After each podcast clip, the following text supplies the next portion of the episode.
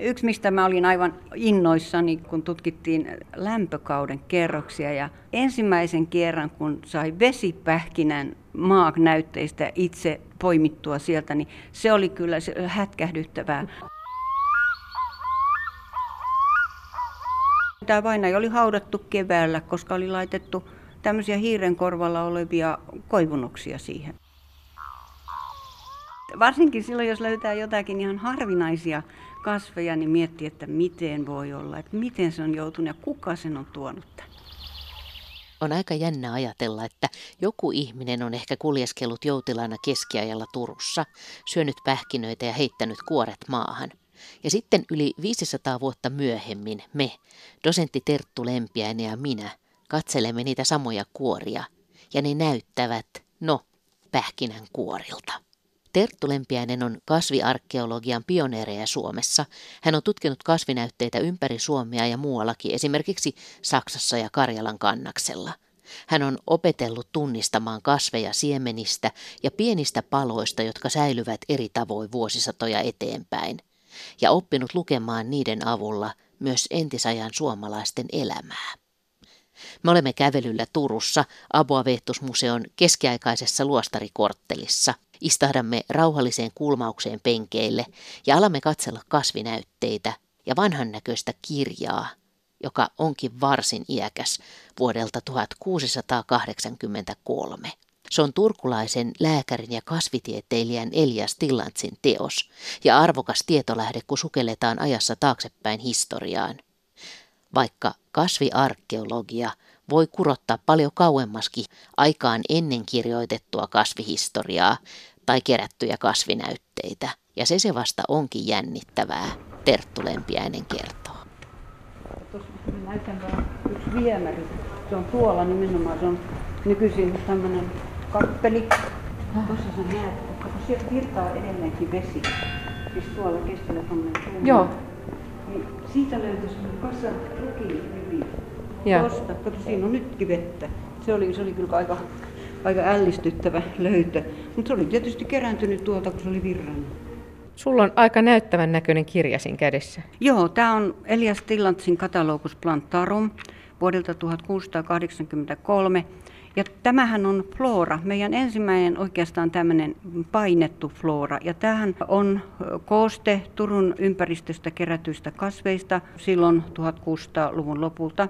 Ja Elias Tillans liitti tähän myös tämmöisen kuvallisen osion, jossa on tämmöisiä piirroskuvia, ne on lainattu jostain keski-eurooppalaisista florista, mutta tämä on sikäli kiinnostavaa, että tässä on yli 500 eri kasvia, ja aina kun mä tutkin varsinkin keskiaikaisia näitä maanäytteitä, niin mä määritän sieltä, niin mä katon kyllä Tillantsista, että mainitaanko se jo, jo Tillantsissa, koska Tämä Tillantsin luettelo on tavattoman kattava. Täältä löytyy lääkekasveja, täältä löytyy hyötykasveja, täältä löytyy sitten tietysti näitä tätä luonnonkasvillisuutta ja koristekasveja myös 1600-luvulta.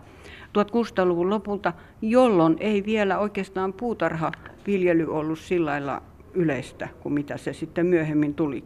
Tässä edessä on erilaisia näytteitä, joita sä oot ottanut mukaan. Tässä on esimerkiksi pähkinänkuoria. Minkäs takia?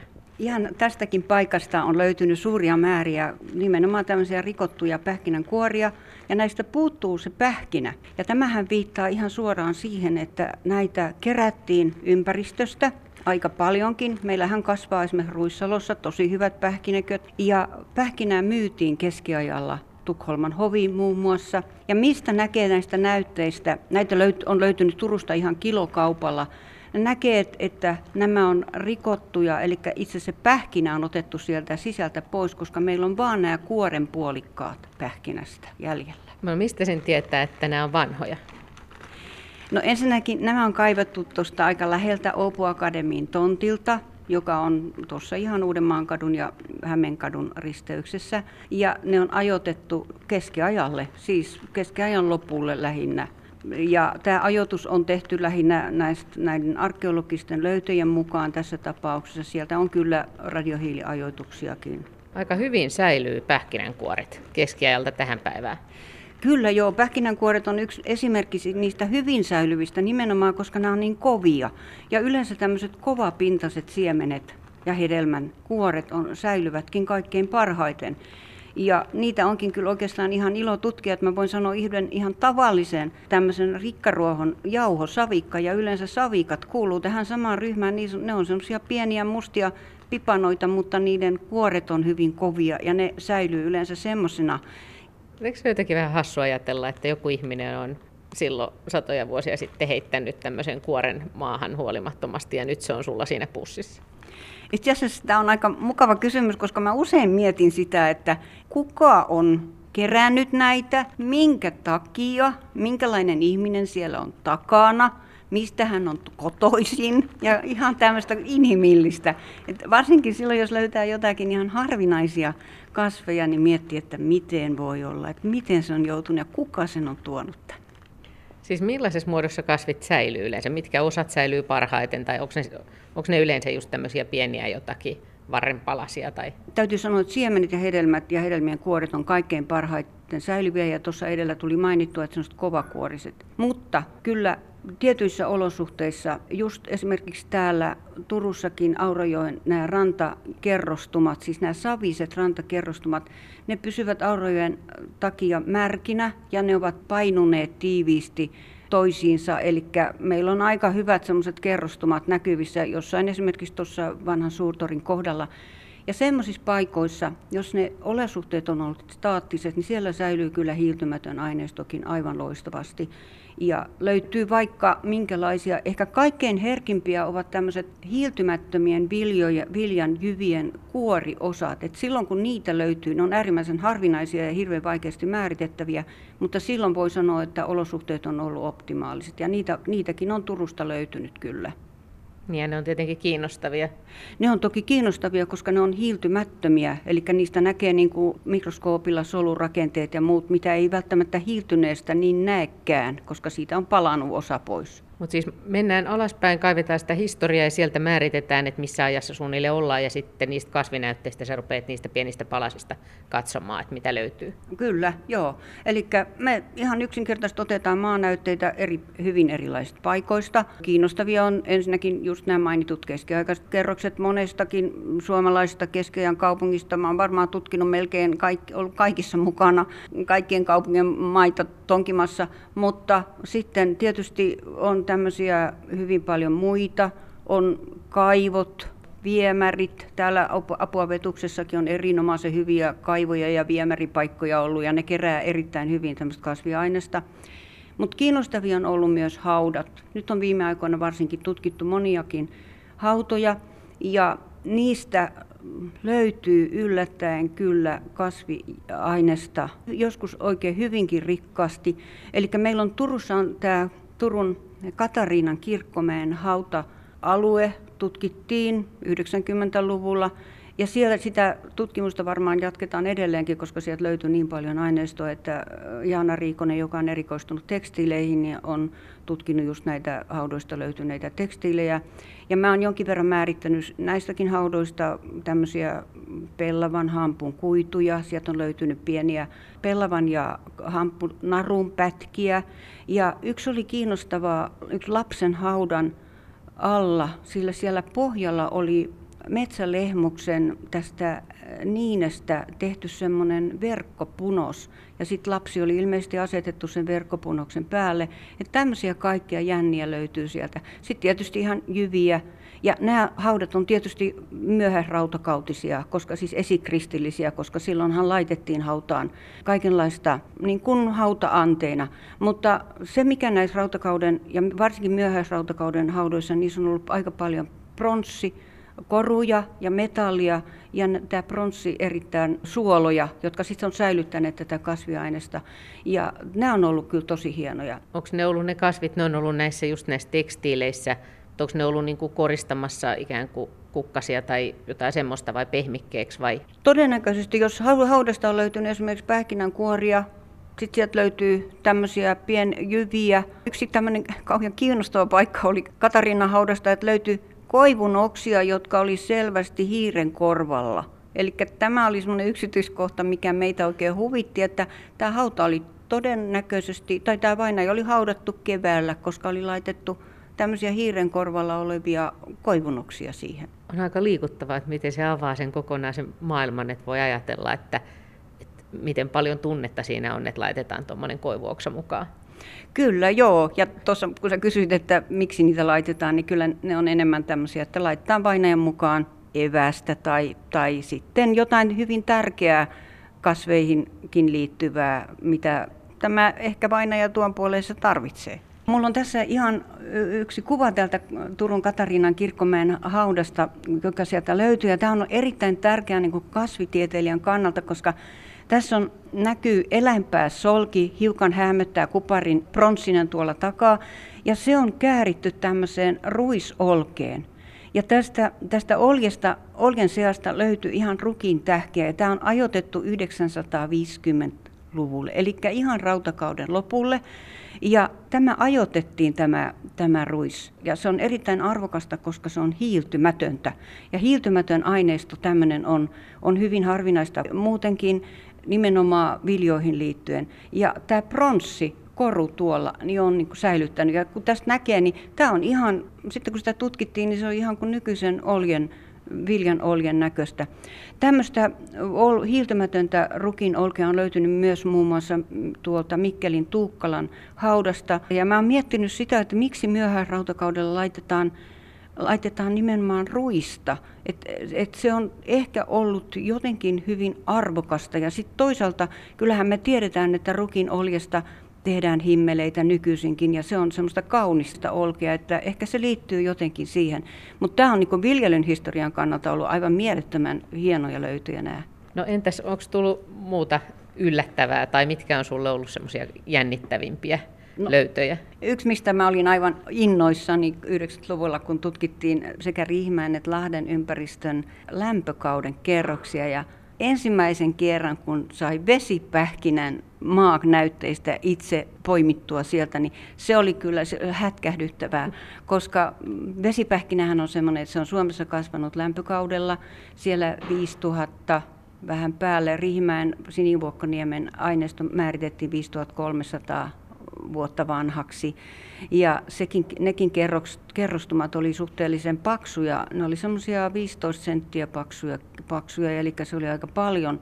Ja siinä lähellä oli tämmöinen kivikautinen asuinpaikka.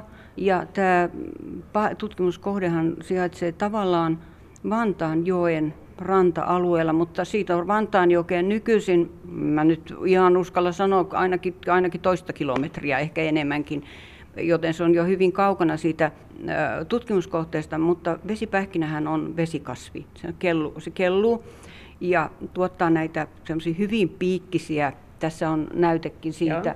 Ne on hyvin piikkisiä ja tarttuvat erittäin Joo. helposti esimerkiksi piisamin, nahka, piisamin tai eläimen, kun eläimen näihin karvoihin ja leviää sillä lailla, varsinkin vedessä uiskentelevien eläinten karvoihin. Ja aika monet niistä, mitä, me, mitä löydettiinkin sieltä, niin, niin niitä oli rikottu. Eli jotenkin ajateltiin, että niitä mahdollisesti oli tosiaan käytetty ruokana. Ja tähän pidetään yhtenä viljelykasvina lämpö, että se olisi ollut yksi lämpökauden viljelykasvi. Ja tietysti tuot, sen tuotto on aika, aika mahtava. Jo eh, nämä, nämä ruusukkeet, jotka kelluu tässä veden pinnalla, niin tänä päivänä esimerkiksi Romaniassa ja Bulgariassa niitä käytetään eläinten rehuna. Eli silloin kun sitä on täälläkin kasvanut, niin mahdollisesti sitä on käytetty joidenkin ehkä kotieläinten ravintona, mutta pähkinöitä on ihmiset syöneet, eli ne on rikottu nämä, nämä piikkiset kuoret pois ja siellä on pähkinä sisällä ja ne on syöty. Tämä on ollut yksi, tämä on ollut yksi semmoinen kohokohtia tässä tutkimusuralla. No tajusitko se heti, että se on vesipähkinä? Toki, siis se on niin erikoisen näköinen, kolminen ulospäin haarautuinen, erittäin tämmöiset piikkiset haarat vielä, mitkä takertu sormiinkin vielä. Ja sitten sieltä näytteistä löytyi vielä semmoisia niitä pieniä, niitä väkästen kärkiä, jotka on kuin pieniä harppuunoita. Puhuit tuossa nyt niistä väkäsistä ja, ja ollaan puhuttu näistä siemenistä, mutta eikö se ole niin, että sun on pitänyt opetella ihan valtava määrä pieniä yksityiskohtia kasveista, jotta sä pystyt tunnistamaan niitä, koska ne ei välttämättä ole ei kokonaisina eikä välttämättä kovin isoissakaan paloissa? Joo, tämä pitää paikkansa ja alkuun varsinkin niin se oli erittäin työlästä, koska tavallaan mä olen kasvimuseon virkamies ja, tai nainen ja tehnyt siellä niin putkilokasvien ja kaikkien muidenkin kasvien kanssa ollut tekemisissä, mutta ne on ollut eläviä sillä tai prässättyjä ja nykyisiä kasveja. Joten mun piti opetella kasvit siemenistä ja os, kasvien osista kokonaan uudestaan ja ja mähän keräsin sitten semmoisen pari tuhatta näytettä sisältävän referenssikokoelman, joka oli tietysti ihan, ihan ehdottoman tärkeä. Mutta sekään ei aina riittänyt, vaan sitten piti hakea ihan luonnosta kasveja ja katsoa niin mikroskoopilla kaikki osat niistä. Erityisesti tämä koski näitä viljoja, että piti opetella just esimerkiksi tähkän pienet osat. Ei riittänyt ollenkaan se, että pelkästään jyvät ja muut tämmöiset. Ja jopa ihan minkälaisia on eri viljojen korret. Vihneistä tietysti puhumattakaan, koska, koska esimerkiksi nyt on löytynyt vihneitä ohran, vehnän, rukiin. Ja ne pystytään kyllä erottamaan toisistaan silloin, kun ne tarpeeksi suurella mikroskoopilla katsotaan. Kyllä se on ollut hurja työ. Osaatko arvioida, montako näytettä olet elämässä katsonut? Joo, mä kerran ihan pahuttani laskin, että varmaan neljä miljoonaa, mutta ei se varmaan riitä. Kuinka pitkälle historiaa voidaan päästä kasvia avulla? No rappa tai vesipähkinä osoittaa sitä, että ihan mennään tuonne jääkauden päättymiseen asti. Maailmalla kyllä on tutkittu paljon paljon vanhempiakin, mutta jos me puhutaan ihan pohjoismaista makrofossiilitutkimuksesta, niin sillä lailla on kyllä, mulla on varmaan vanhimmat, mitä mä oon nähnyt ja ihan katsonut itse mikroskoopilla, niin on tämä Antrian verkon palaset. Sehän, sehän tutkittiin uudestaan nyt ihan 2000-luvulla ja tota, tämä verkko oli määritetty, että se oli tehty pajun nilasta ja niin se varmaan olikin. Mutta mä yritin määrittää sitä vielä tarkemmin uudestaan, mutta se, on aika, se oli aika mahdoton. Mutta se oli tosi hieno nähdä semmoinen 10 300 vuotta vanhaa kasviainesta, joka oli niin kauniisti kiertynyt semmoiselle spiraalille kun siitä oli tehty verkko. Että se oli kyllä yksi niin kuin vaikuttavimpia aineistoja, mitä mä oon nähnyt. Et, et sillä lailla kyllä vanhaakin aineistoa joutuu katsomaan. Tässä tuli jo esiin haudat, ja, ja tota, mutta minkälaiset paikat on siis tärkeitä, jos erityisen kiinnostavia, jos halutaan tutkia tätä kasvihistoriaa? Kyllä just nämä, jos keskiaikaan mennään, niin keskiajan kerrokset on kyllä äh, tosi mielenkiintoisia juuri sen takia, että niissä on niin runsaasti aineistoja ja niistä saadaan kyllä sitä ympäristöä aika paljon selville. Mutta se, mikä on ollut tosi kiinnostavaa myös, että kun siirrytään rautakaudelta keskiajalle siinä 1100-luvun vaihteen kummankin puolella, kummallakin puolella, niin me nähdään aika monessa tapauksessa, monessakin kohteessa se se muutos, että, että keskiajalla, siis ihan 1100 siitä eteenpäin, alkaa tulla tämmöistä keski-eurooppalaista, etelä-eurooppalaista aineistoa meille Suomeenkin. Siinähän, siinähän alkaa Hansakauppa keskiajalla, joka mehän ei oltu kuuluttu niin kuin Hansa-liittoon, mutta Hansa-laivat kulkivat tätä meidän vesistöä pitkin itään. Eli tännekin varmasti poikkesi ja tänne tuli aineistoa. Sitten meille on tullut esimerkiksi Tanskasta, toki tietysti Tanskan kautta koko Baltian alueelta, Puolasta. Gdanskin kaupunki oli Turun yksi näistä kauppakumppaneista, sieltä on tullut. Ja siinä ihan keskeinen alusta, alusta niin kun katsoo näitä aineistoja, niin sieltä näkee, että mitä kaikkea meillä on tullut semmoista. Meillä on tullut viikunaa, meillä on tullut tuotu paljon varmasti jopa humala ja pellavaa niin tuolta etelästä, vaikka niitä on meilläkin itse kasvatettu. Ja viljojen rikkaruohot, ne, varsinkin nämä vanho, vanhakantaisen viljelyn rikkaruohot, ruiskaunokki, ruiskattara, aurankukka erityisesti, peltorusojuuri, pellava vieras, kitupellava, tämmöisiä kaikkia, joita alkoi tulla niin kuin vilja-aineiston sekaan, niitä ei juurikaan ollut aikaisemmin. Entä sitten nyt on puhuttu ruokakasveista, mutta entä sitten lääkekasvit tai, tai onko kasveja ihan tuotu koristekasveiksi? Lääkekasveja tuli ihan varmasti. Keskiajalta on semmoiset kuin hullukaali, se on yksi mun oikein suosikkikasvi, koska se tuottaa ihan hirveät määrät siemeniä. Yksi kasvi saattaa tuottaa 30-40 000 siementä. Ja sitä löytyy täältä Turusta esimerkiksi keskiajan kerroksista kaikkialta. Et hullukaalista ei pääse eroon. Ja näistä Suomen keskiajan, kerro, keskiajan kaupungeista, niin se on myös yksi tämmöinen yleinen. Ja sehän oli yksi vanha tämmöinen lääkekasvi, jota käytettiin erityisesti kipuun särkyyn. Sitä käytettiin hyönteismyrkkynä tuholaisten torjuntaan. Ja sehän on ihan hengenvaarallisen myrkyllinen kasvi, mutta sitä No joo, me emme tiedä kuinka monta kuoli sen kokeiluun, mutta joka tapauksessa sillä on ollut, täytynyt olla mieletön vaikutus, koska vielä ihan, ihan keskeinen lopullakin ja uuden ajan alussakin sitä saatiin käyttää tämmöisenä puudutusaineena esimerkiksi sotilaiden näiden vammojen amputointiin ja muuta. Semmoinen hullukaali tujaus, niin se kyllä vei tajun mutta, ja tunnon, mutta saattoi kyllä viedä hengenkin. Et se on yksi tämmöinen hyvin tärkeä Keski-Euroopasta, ja oikeastaan sehän on Välimeren alueen kasvialun alkaen, mutta se on kulkeutunut meille kaupan mukana. Toinen on keltamo. Keltamo on myös myrkyllinen ja se, sitähän kasvaa nykyisinkin aika paljon ja se on erittäin helposti, helposti leviävää, toisin kuin hullukaali, mitä kyllä kasvaa jossain linnojen tai kirkkojen ympärillä. Mutta keltamoa käytettiin myös tämmöisenä rohtona, se on ollut yksi, yksi merkittävää.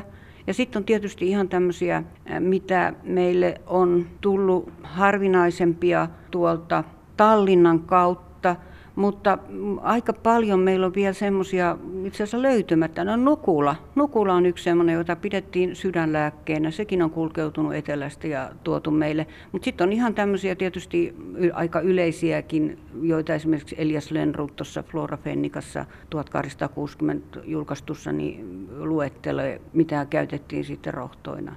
Entäs sitten niin kuin värjäyskasveja? Morsinko tullut?